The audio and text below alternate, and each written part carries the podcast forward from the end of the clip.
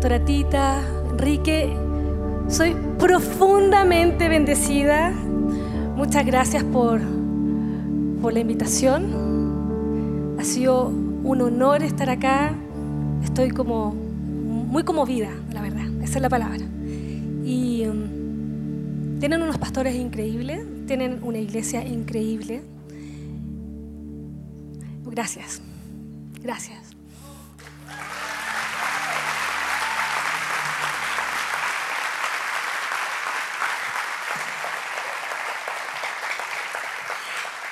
Y sí, soy chilera, chichichi, lelele, viva Chile.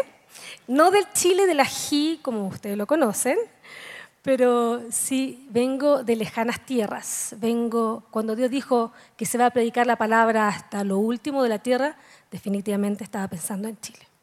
Así que yo soy una respuesta de la oración de Jesús.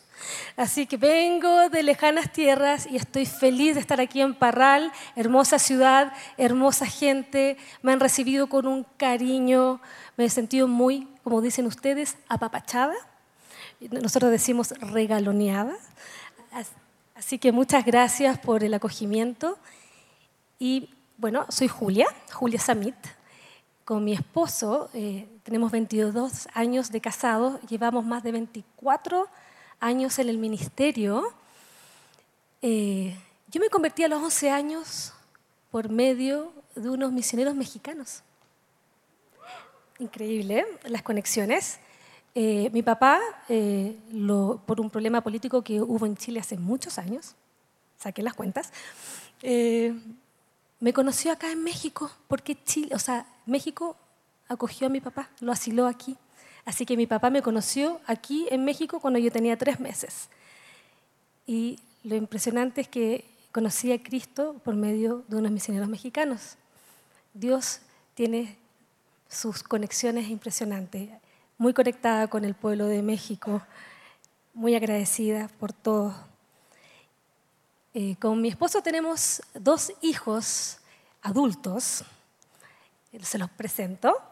Eh, Valentina, de 20, Santiago, de 18, él es mi esposo Francisco, somos súper aventureros. Nos encanta eh, subir montañas, de hecho nos estamos preparando para subir un 6000 de aquí a dos meses, me tengo que poner las pilas. Y, y nos encanta hacer expediciones y en Santiago tenemos todo muy cerca, la montaña una hora, entonces cuando quieran yo los invito. Vayan, vayan a ver. Y tenemos un menor. El menor nos salió un poco diferente, de cuatro patas. Lo amo profundamente. Es una delicia. Se llama Spurgeon. Spurgeon, en honor al gran predicador inglés del siglo XIX, Charles Spurgeon. Y obviamente en la vida Chiquillos, tienen que ser intencionales en la vida. Si tienen mascota, pónganle nombres con intención. Porque Spurgeon, eh, la gente pregunta, ¿qué significa Spurgeon? Y ahí ya estábamos de llenos compartiendo de Cristo. Su veterinaria se convirtió. Así que sean intencionales en la vida, sean, hagan todo con intención. Y eh, fuimos pastores con Francisco por más de 14 años de una iglesia misionera mexicana más de 15 años. Y eh, Dios puso en nuestro corazón levantar una iglesia para la siguiente generación. Y ahí fundamos Áncora, que hoy día, hoy día estamos celebrando nueve años.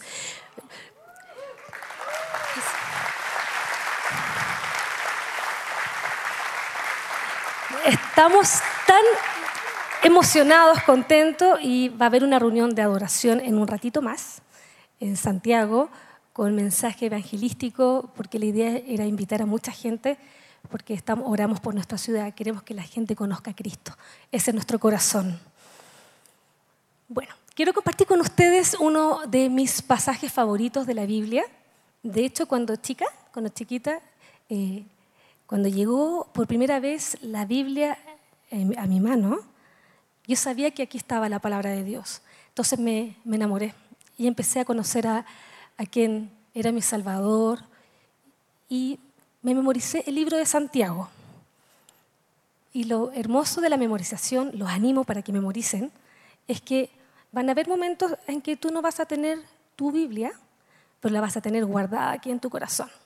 Entonces, cuando han venido momentos muy difíciles en mi vida, eh, Dios siempre como que me, como dice que Dios saca tesoros de tu corazón y me lo, y lo ha puesto, eh, como que me lo ha recordado y eso me ha alentado infinitamente. Y eso, eh, el, pasaje que yo quiero compartir con ustedes está en Santiago 1, del 2 al 4 Estoy seguro que va a bendecir tu vida este pasaje porque te va a dar una perspectiva alta, así se pueden sentar. Y nos va a ayudar a enfrentar muchas veces los problemas de una manera muy diferente. En Santiago 1, del 2 al 4 dice, amados hermanos, cuando tengan que enfrentar cualquier tipo de problemas, considérenlo como un tiempo para alegrarse mucho. Porque ustedes saben que siempre que se pone a prueba la fe, la constancia tiene una oportunidad para desarrollarse. Así que dejen que crezca, pues en vez que su constancia se haya desarrollado plenamente, una vez que se haya desarrollado plenamente, serán perfectos y completos y no les faltará nada. ¿Les parece si oramos? Señor, te damos muchas gracias por esta reunión. Señor, te damos gracias por, por la alabanza, Señor. Gracias por cada declaración, cada letra, Señor. Toda la gloria a ti, Señor. Te damos todo, Señor. Todo para ti. Te damos gracias por tu palabra. Te queremos pedir, Espíritu Santo, que tú hoy hables a nuestro corazón Queremos aprender de ti. Queremos que tú nos enseñes. Te damos gracias. En el nombre de Jesús. Amén. qué bendición de alabanza. Eh, dan ganas de seguir cantando y adorando todo el día. Y realmente tiene una alabanza maravillosa. Que Dios la bendiga. Una bendición. En el, eh, en el les quiero, el, al nombre de esta, de esta predica le puse siempre alegre siempre alegre. Y yo sé que eh, te va a alentar, te va a alentar a estar siempre alegre, a pesar de todo, se puede caer el mundo alrededor, nos pueden pasar cosas, pero Dios quiere que tengamos una actitud siempre alegre. Así que para los que toman nota, eh, trajeron sus Biblias. ¿Tienen Biblia? Ya, bueno, esta Biblia, eh, yo lo he en las otras reuniones, la traje de utilería de fachada, de cliché, porque yo leo acá, leo en mi aplicación YouVersion. Me encanta porque la puedo agrandar la letra, porque ya con el paso de dos años, no sé, a los jóvenes todavía no, pero ya como que uno ya empieza a mirar a la distancia y por eso eh, leo en la aplicación. Y bueno, si tiene su Biblia, perfecto, y vamos... Eh, voy a separar eh, este mensaje en algunos puntos. Punto número uno, para los que toman nota. Alegrarse en los problemas. Uh. No es algo natural, ¿cierto? Alegrarse, no, no, al contrario. Cuando recibimos noticias eh, nos podemos angustiar, eh, algunos crean estados de ansiedad, empezamos a, quizás a sufrir y les quiero comentar que en Chile eh, eh, la pandemia fue terrible en todo el mundo, pero en Chile las medidas restrictivas eh, nos, acaban de soltar el primero de octubre.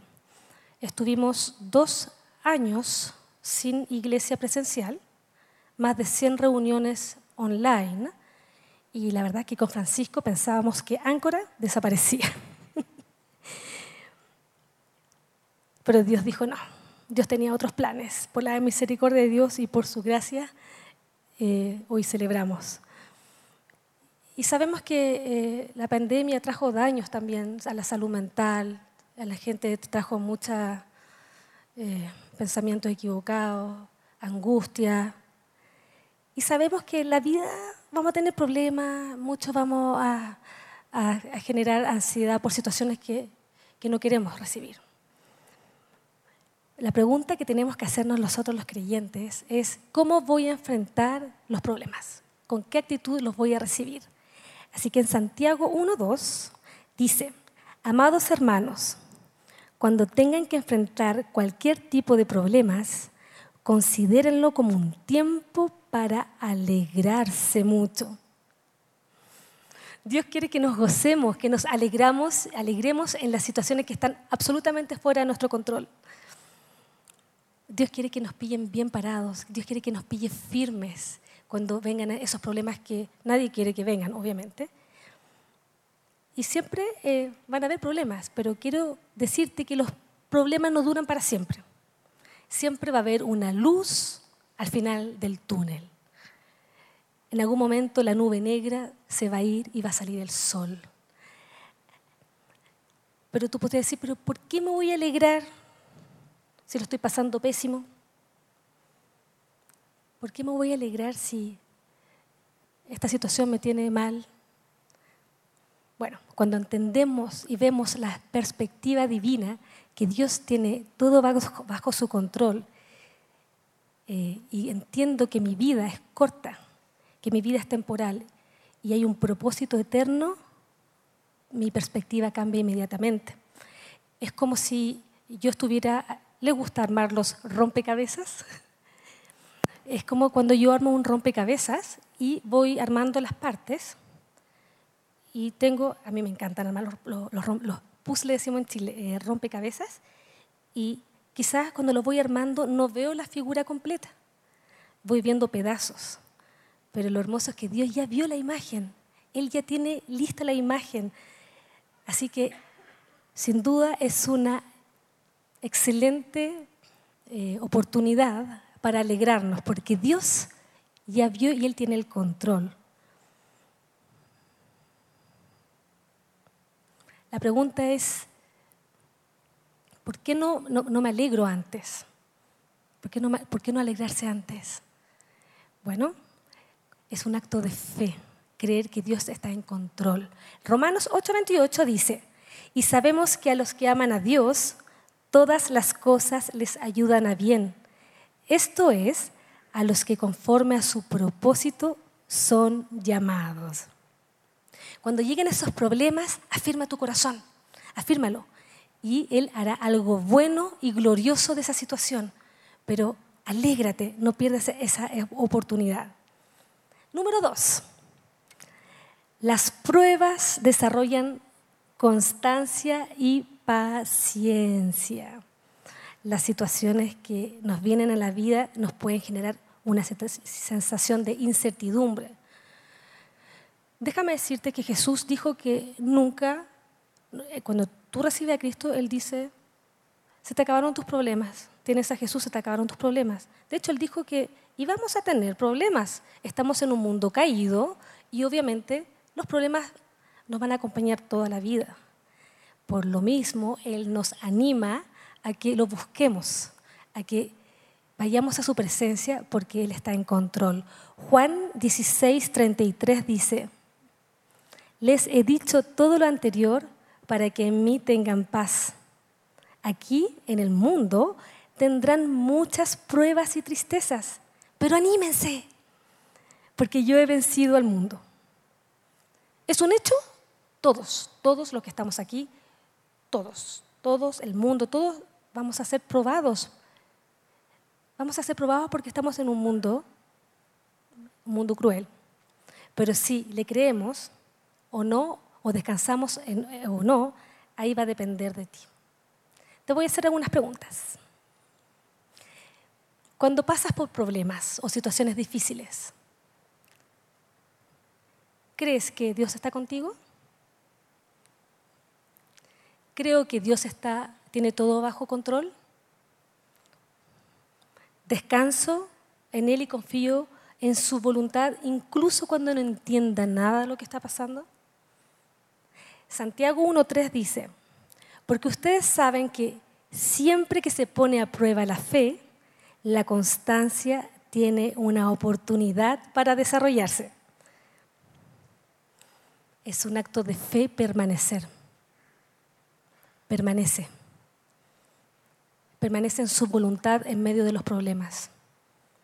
Y este acto, esta constancia, en nuestra vida va a desarrollar esa paciencia.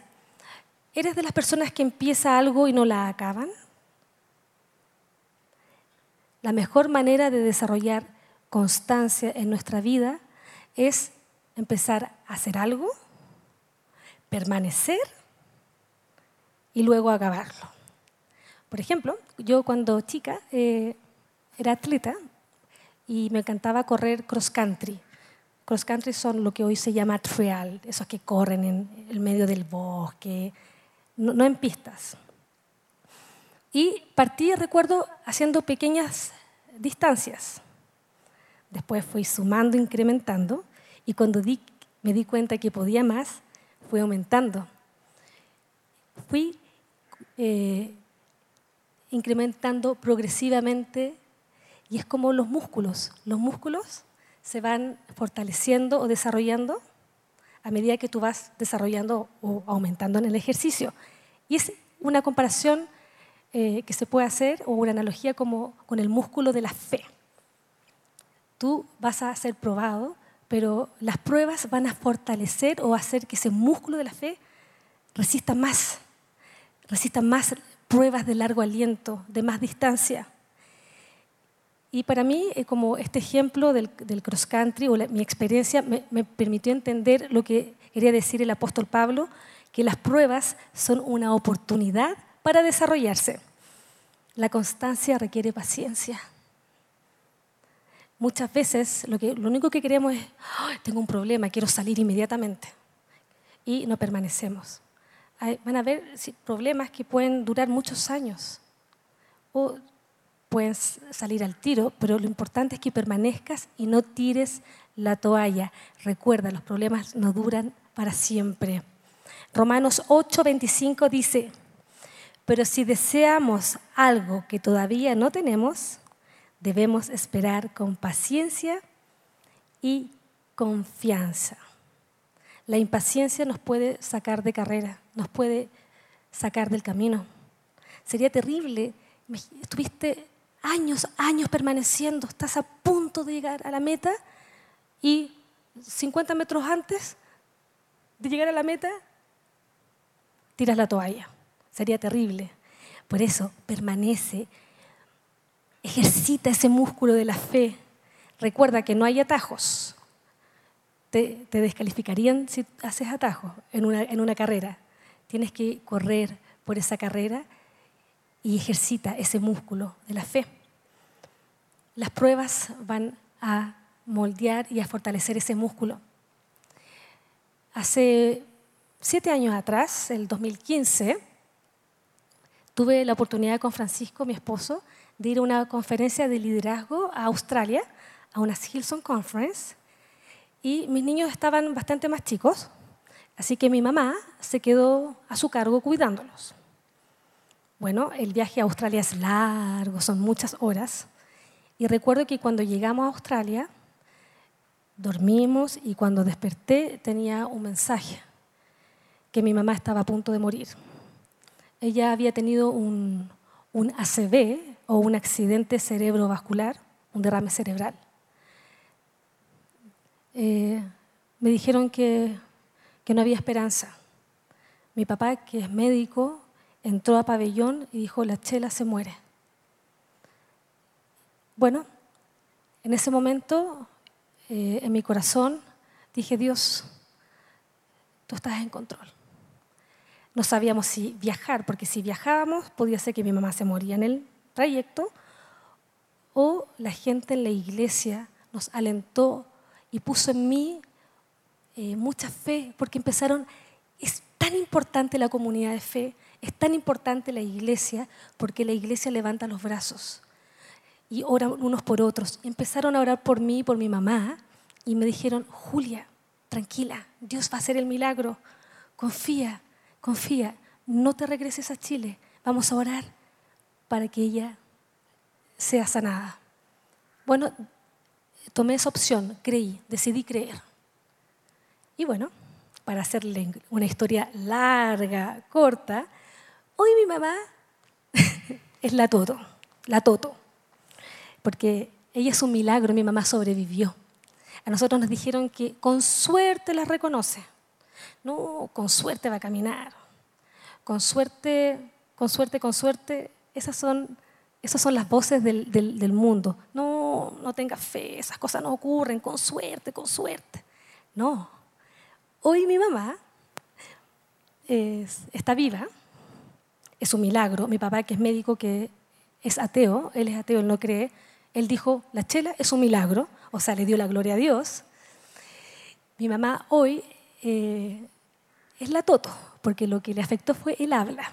Entonces la Toto es todo Toto, Toto, Toto, Toto, Toto, y es genial, porque ya no le decimos Cheli, le decimos Toto. Y, y, mi mamá pasó de un estado de como de inconsciencia a un estado de empezar a darse cuenta de lo que le estaba pasando.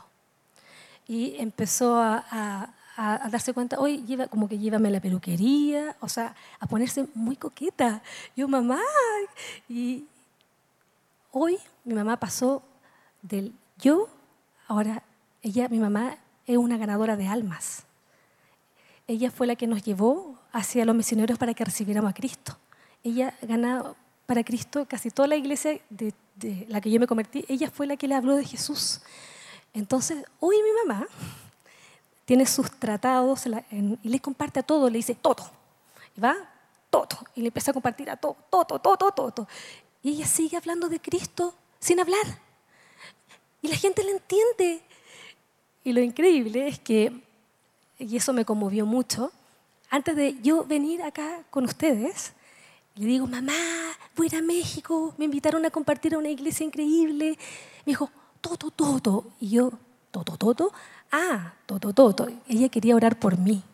Me toma de la mano, toma de la mano a su cuidadora y empieza, todo, todo, y se emociona y empieza a llorar. Y yo, Dios, ¿tú entiendes lo que ella está diciendo? Yo le creo.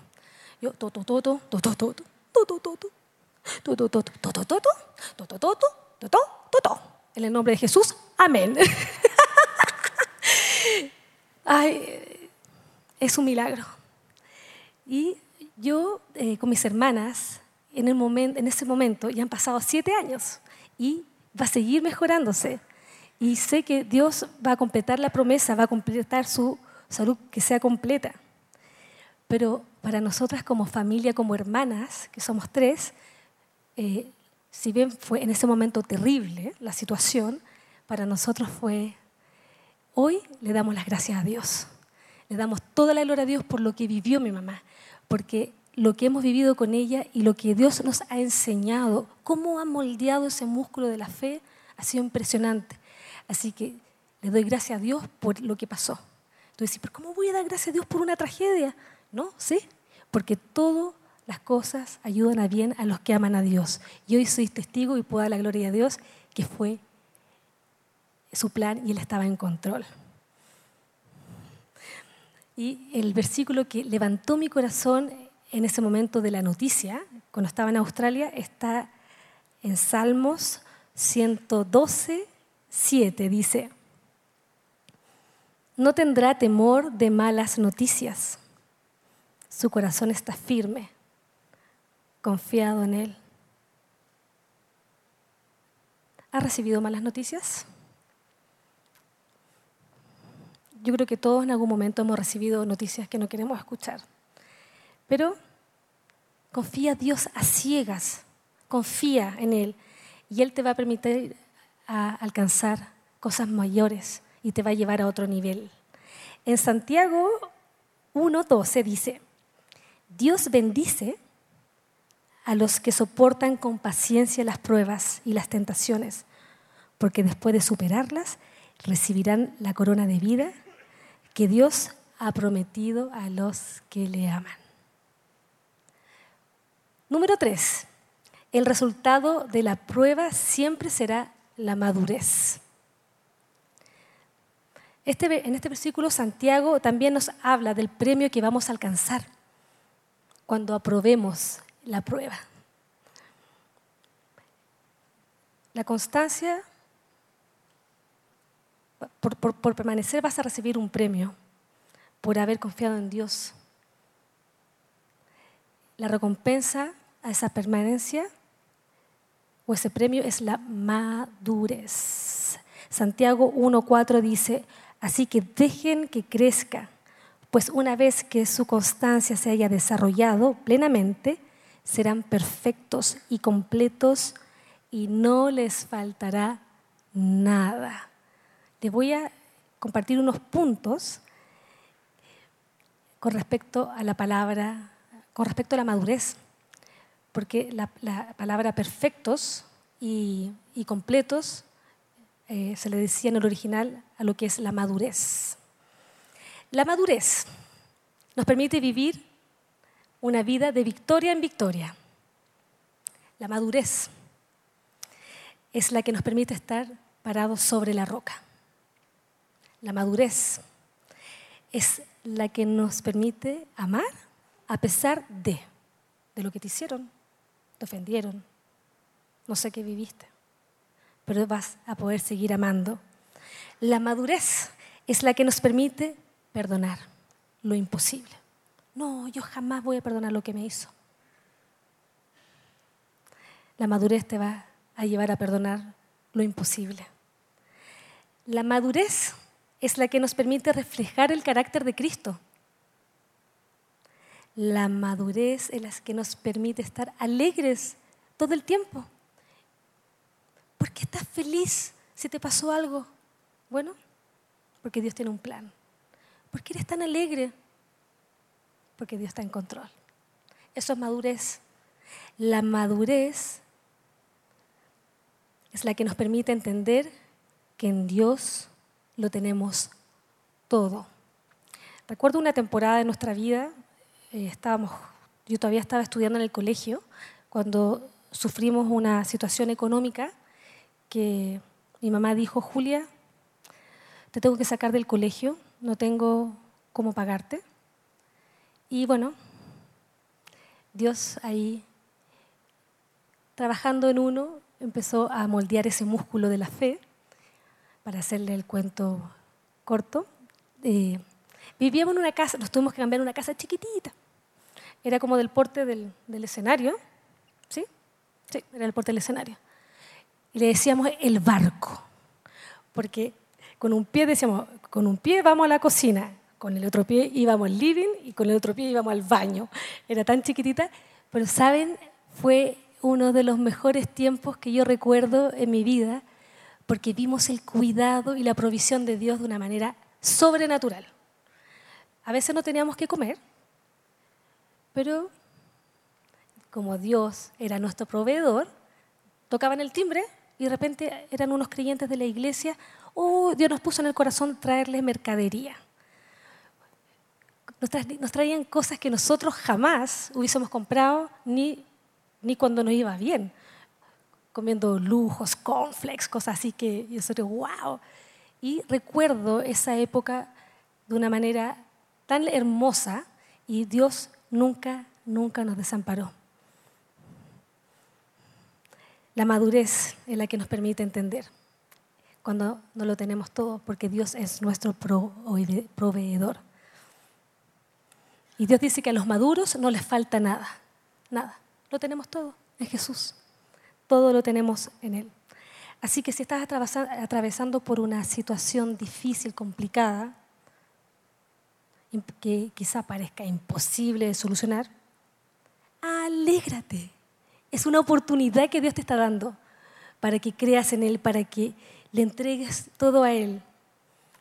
Y también es importante que sepas que las dificultades no las tienes que pasar solo o sola. Para eso está la iglesia para que se apoyen, oren y, y levanten tus brazos y tu fe. Si tienes a Cristo, no estás solo, no estás sola. Pero quizás tú aún no has aceptado a Jesús como tu Salvador. Y hoy, hoy puede ser el día para que tú aceptes a Jesús. Hoy, de hecho, dice en 2 de Corintios 6, 2, dice, pues Dios dice, en el momento preciso te oí, en el día de salvación te ayudé. Efectivamente, el momento preciso es ahora. Hoy es el día de salvación. Si quiere puede pasar, sí. La banda, gracias. Yo tomé esta decisión a los 11 años.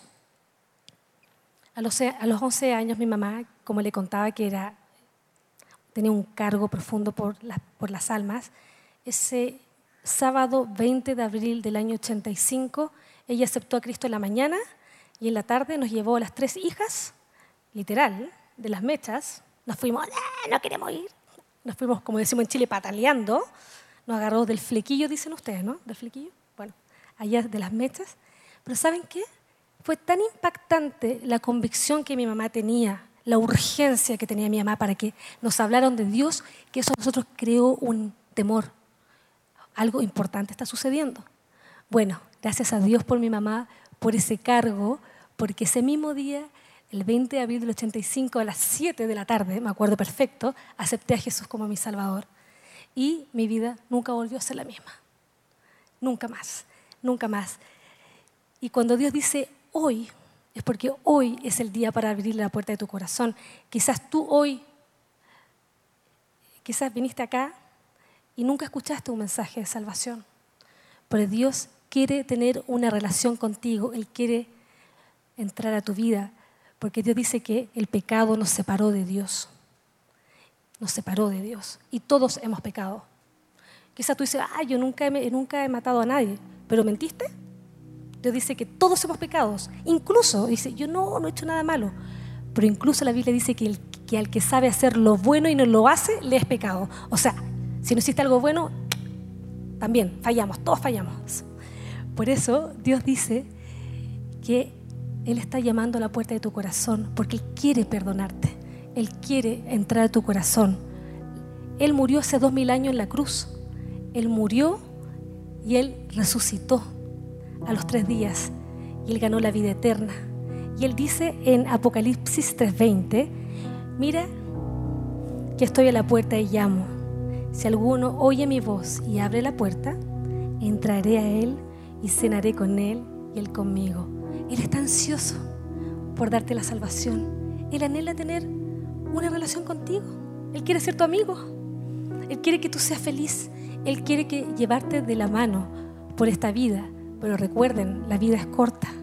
Hay una eternidad. Y Él quiere pasar contigo para siempre. Que no puede haber amor más grande. Dios dio a su Hijo, Jesús, por nosotros. Así que yo voy a orar. Si tú aún no has aceptado a Jesús, dile que sí hoy a Jesús. Dile, yo te abro la puerta de mi corazón. Así que les pido si pueden inclinar sus rostros. Vamos a agradecer por esta reunión y después voy a orar para los que quieran aceptar a Jesús como su Salvador.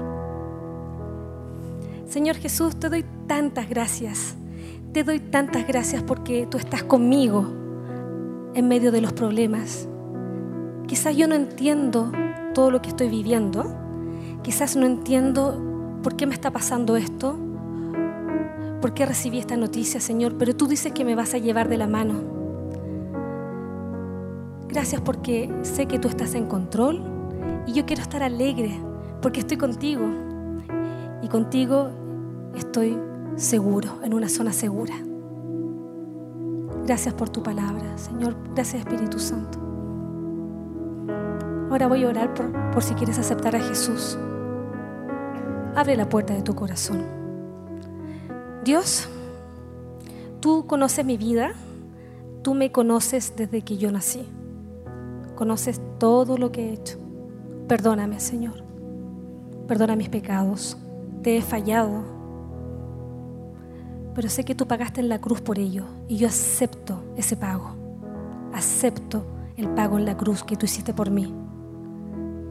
También tú resucitaste al tercer día y ganaste para mí la vida eterna. Yo quiero esa vida eterna. Tú dices que estás, golpeando, que estás, golpeando porque quieres entrar a la puerta de mi corazón. Yo te abro mi corazón. Yo te dejo entrar. Entra a mi corazón, Señor Jesús.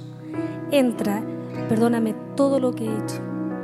Y gracias porque sé que ganaste para mí la vida eterna y que cuando parta de este mundo voy a estar contigo para siempre. Gracias. Guíame, Señor. Llévame de tu mano por este mundo, por este mundo caído, pero sé que voy a estar bien A pesar de todo, voy a estar bien porque voy a estar contigo y voy a estar feliz porque tú tienes un plan que ya trazaste para mí. Muchas gracias, Señor Jesús, por la salvación. Gracias en tu nombre, Jesús, y para tu gloria. Amén, amén.